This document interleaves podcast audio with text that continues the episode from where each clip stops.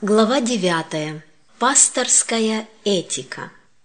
Мы должны ревностно искать Бога. И как служители Божьи, проповедующие Евангелие, мы должны привносить эти величайшие истины в свою повседневную жизнь. Таким образом, мы будем являть живой пример того, о чем проповедуем, практического благочестия в повседневной жизни. И тогда, куда бы мы ни пошли, через нас будет явлена сила.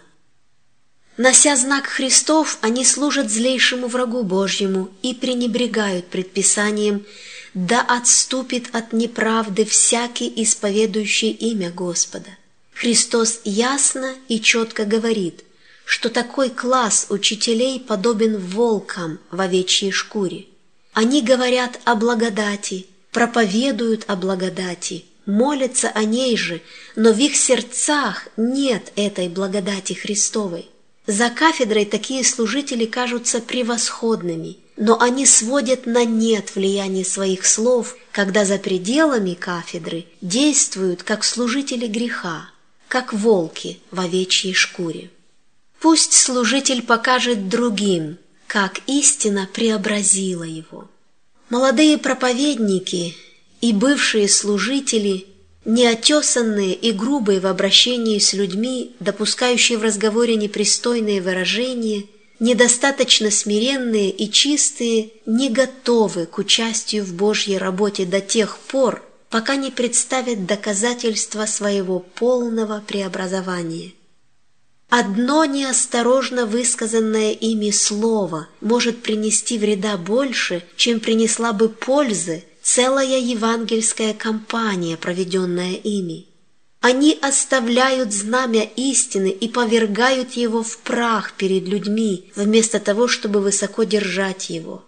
Обращенные вообще не поднимаются выше уровня, на котором служители держат знамя истины. Мужи, стоящие между живыми и мертвыми, должны быть весьма праведны. Служитель каждое мгновение обязан быть начеку. Он трудится, чтобы возвышать других, приводя их на основание истины. Пусть служитель покажет другим, какое влияние истина оказала на него. Благочестивые люди, верные и святые мужи которые в своей повседневной жизни исполняют то, о чем проповедуют, будут оказывать святое влияние. Сильное слово, сказанное с кафедры, может затронуть умы, но только неблагоразумие со стороны служителя вне кафедры, легкомысленные слова и отсутствие истинного благочестия сведет на нет его влияние и уничтожит произведенное им хорошее впечатление.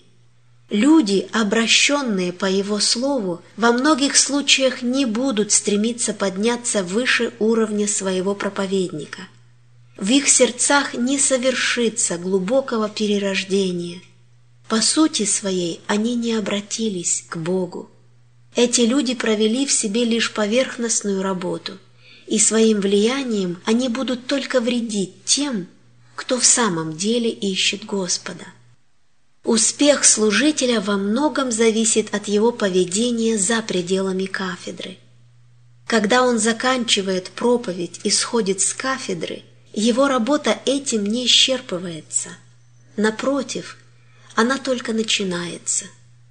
Служитель должен в жизни явить то, к чему призывал людей в проповеди.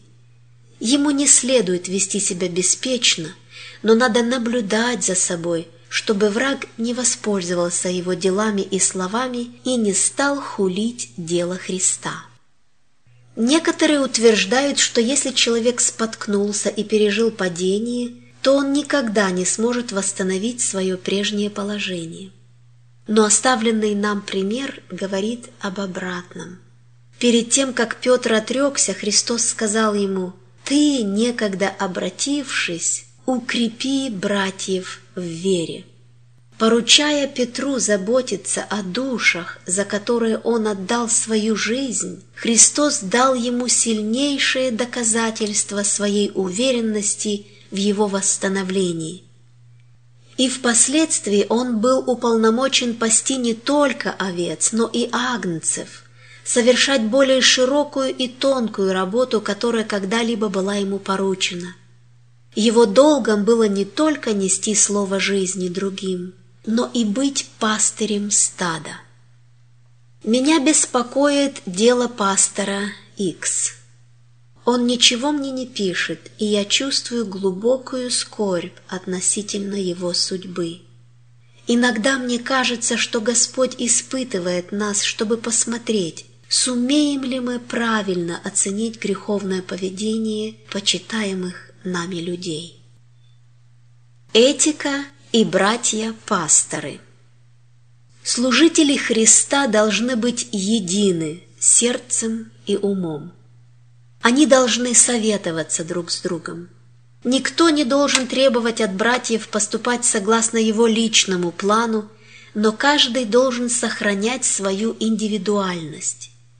Все вместе они призваны работать для блага людей, почитая один другого выше себя. Сатана работает, чтобы возбудить зависть и ревность, пробудить отчуждение, ослабить доверие и посеять подозрения – все это мешает единству веры в ходатайстве перед Богом о слабых и отчаявшихся, о благодати Христа, об обращении грешников и таким образом закрывает двери для благословений, которые могут нам принадлежать. Многие оправдывают его, говоря, «О, брат Д, такой прекрасный человек! Он образец дружелюбия и добросердечия, он готов помогать всем и везде. У брата Д много превосходных качеств характера. У него нет больших проповеднических способностей, но он может стать ревностным, добросовестным тружеником. Враг получил к нему доступ из-за того, что брат Д переоценивает себя – если бы он не оценивал себя выше, чем следует, то никогда бы не осмелился портить репутацию собратьям. Считая себя вправе собирать и повторять ложные слухи и доносы, он встал между людьми и вестью, которую Бог поручил возвещать своим служителям, дабы приготовить народ Божий к великому дню Господнему. Добрые черты его характера делают его еще опаснее, ибо придают ему определенный вес. Людям кажется, что если он что-то говорит, то это и есть правда. Если бы брат был безнравственным или неуживчивым человеком, то не смог бы завоевать доверие такого количества людей. Наши служители, занимающие ответственные должности, это люди, которых Бог принимает. Каким бы ни было их происхождение, чем бы они ни занимались раньше – фермерством, столярным ремеслом или учебой в колледже, если Бог принял их, пусть каждый остерегается бросать на них хотя бы малейшую тень. Никогда не говорите пренебрежительно ни об одном человеке, ибо он может быть велик в глазах Господа, тогда как почитающих себя великими – Бог невысоко оценивает из-за их испорченного сердца. Наша единственная безопасность заключается в том, чтобы низко склониться к подножию креста, иметь о себе невысокое мнение и уповать на Бога, ибо только Он своей силой может сделать нас великими.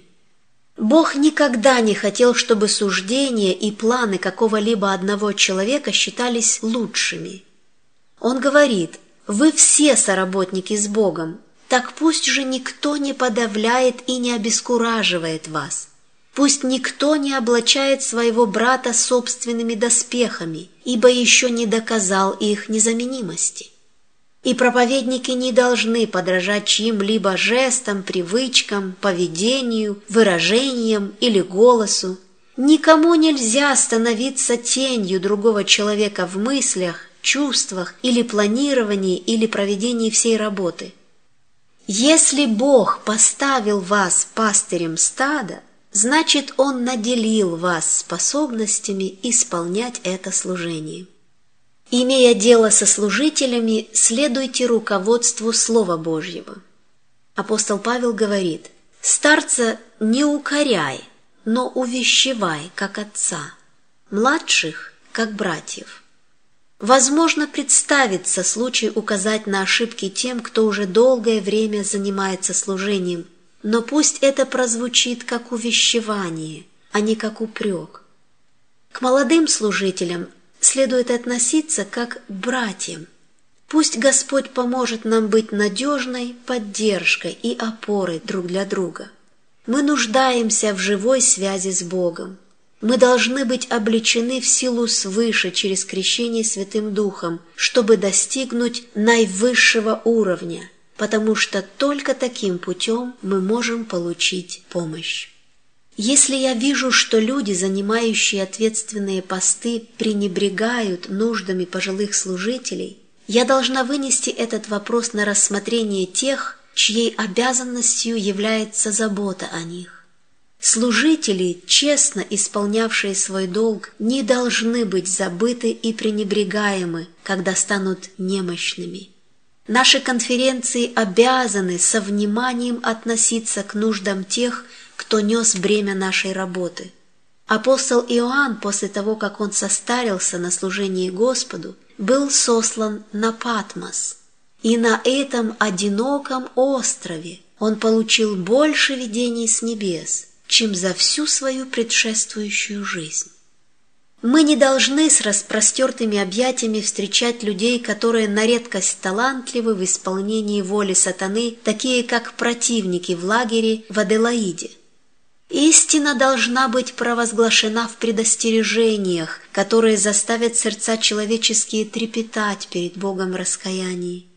Ясное и четкое свидетельство должно быть явлено людям – не идите ни на какие уступки с теми, кто отступил от истины, но будьте доброжелательны с ними, не подавая повода говорить о себе плохо. Часто случается так, что просто необходимо обличить грех и зло, но служители, трудящиеся ради спасения своих ближних, не должны быть безжалостны к ошибкам друг друга и тем более рассказывать всем подряд об организационных проблемах собрата. Им не следует разоблачать или порицать чьи бы то ни было слабости. Им надо спросить у себя, принесли бы желаемый результат подобные действия по отношению к ним самим со стороны их братьев – Стали бы они больше любить и доверять тому, кто таким образом разоблачил их ошибки. Промахи служителей, занятых делом Божьим, тем более не должны разглашаться публично, поскольку есть много слабых в вере братьев, которые не приминут оправдать свои действия тем, что служители слова имеют такие же слабости, как и другие люди. Самое жестокое, что можно сделать, это разоблачать ошибки служителя перед неверующими, особенно если этого служителя считают достойным в будущем трудиться для спасения душ. От такого разоблачения не будет никакой пользы, а один только вред. Господь недоволен подобным поведением, ибо оно подрывает доверие людей к тем, кого Он принимает для исполнения Его работы. Братьям-служителям следует ревниво оберегать репутацию каждого работника. Бог говорит, не прикасайтесь к помазанным моим, и пророкам моим не делайте зла. Необходимо всегда и везде сохранять любовь и доверие. Недостаток любви и доверия одного служителя к другому не прибавит радости тому, кто не доверяет брату своему. Своим недоверием такой служитель огорчает не только своего брата, но и самого себя. В любви больше силы, чем в критике. Любовь проложит себе путь через любые препоны, тогда как критика закроет все подступы к душе. Этика и противоположный пол. Вы спрашиваете меня, возможно ли в вашем случае публичное исповедание? Нет, не стоит бесчестить учителя, раскрывая перед публикой факт, что один из служителей слова может оказаться виновным в грехе, в котором вы признались. Это явится позором служению. Не предавайте огласке подобные дела ни под каким предлогом. Это будет несправедливо по отношению ко всему делу Божьему. Это породит нечистые мысли в умах многих даже путем простого повторения слухов. Не рассказывайте об этом даже своей жене, потому что это заставит ее стыдиться и причинит боль. Идите прямо к Господу и к братьям, знающим эту ужасную главу вашей жизни, и скажите то, что вы хотите сказать, и пусть за вас будет вознесена молитва. Развивайте в себе рассудительность. В кротком, молитвенном духе ходите пред Богом. Приобретайте моральную стойкость, говоря «Я не стану бесчестить моего Спасителя». Ты можешь веровать в истину разумом, но тебе еще предстоит привести все совершаемые в жизни поступки и все сердечные эмоции в согласие с твоей верой. Перед своим распятием Христос молился за своих учеников «Освети их истиною Твоею, Слово Твое есть истина». Истина должна затронуть не только разум, но и сердце, и жизнь. Истинная практическая религия поможет человеку овладеть своими чувствами. Если бы у наших сестер были возвышенные помыслы и чистые сердца, они бы с такой решительностью отвергли всякие нечистые приставания, даже со стороны служителя церкви, что он бы никогда больше к ним не подошел с этим. Как же сатана должен затуманить их мысли, если сестры спокойно выслушивают обольстителя, потому что он служитель? нарушая тем самым ясные и определенные повеления Бога, а затем льстят себя мыслью, будто не совершают греха. Разве мы не читали написанное апостолом Иоанном, кто говорит «Я познал его, но заповедей его не соблюдает, тот лжец, и нет в нем истины»? Что говорит закон? Не прелюбодействуй.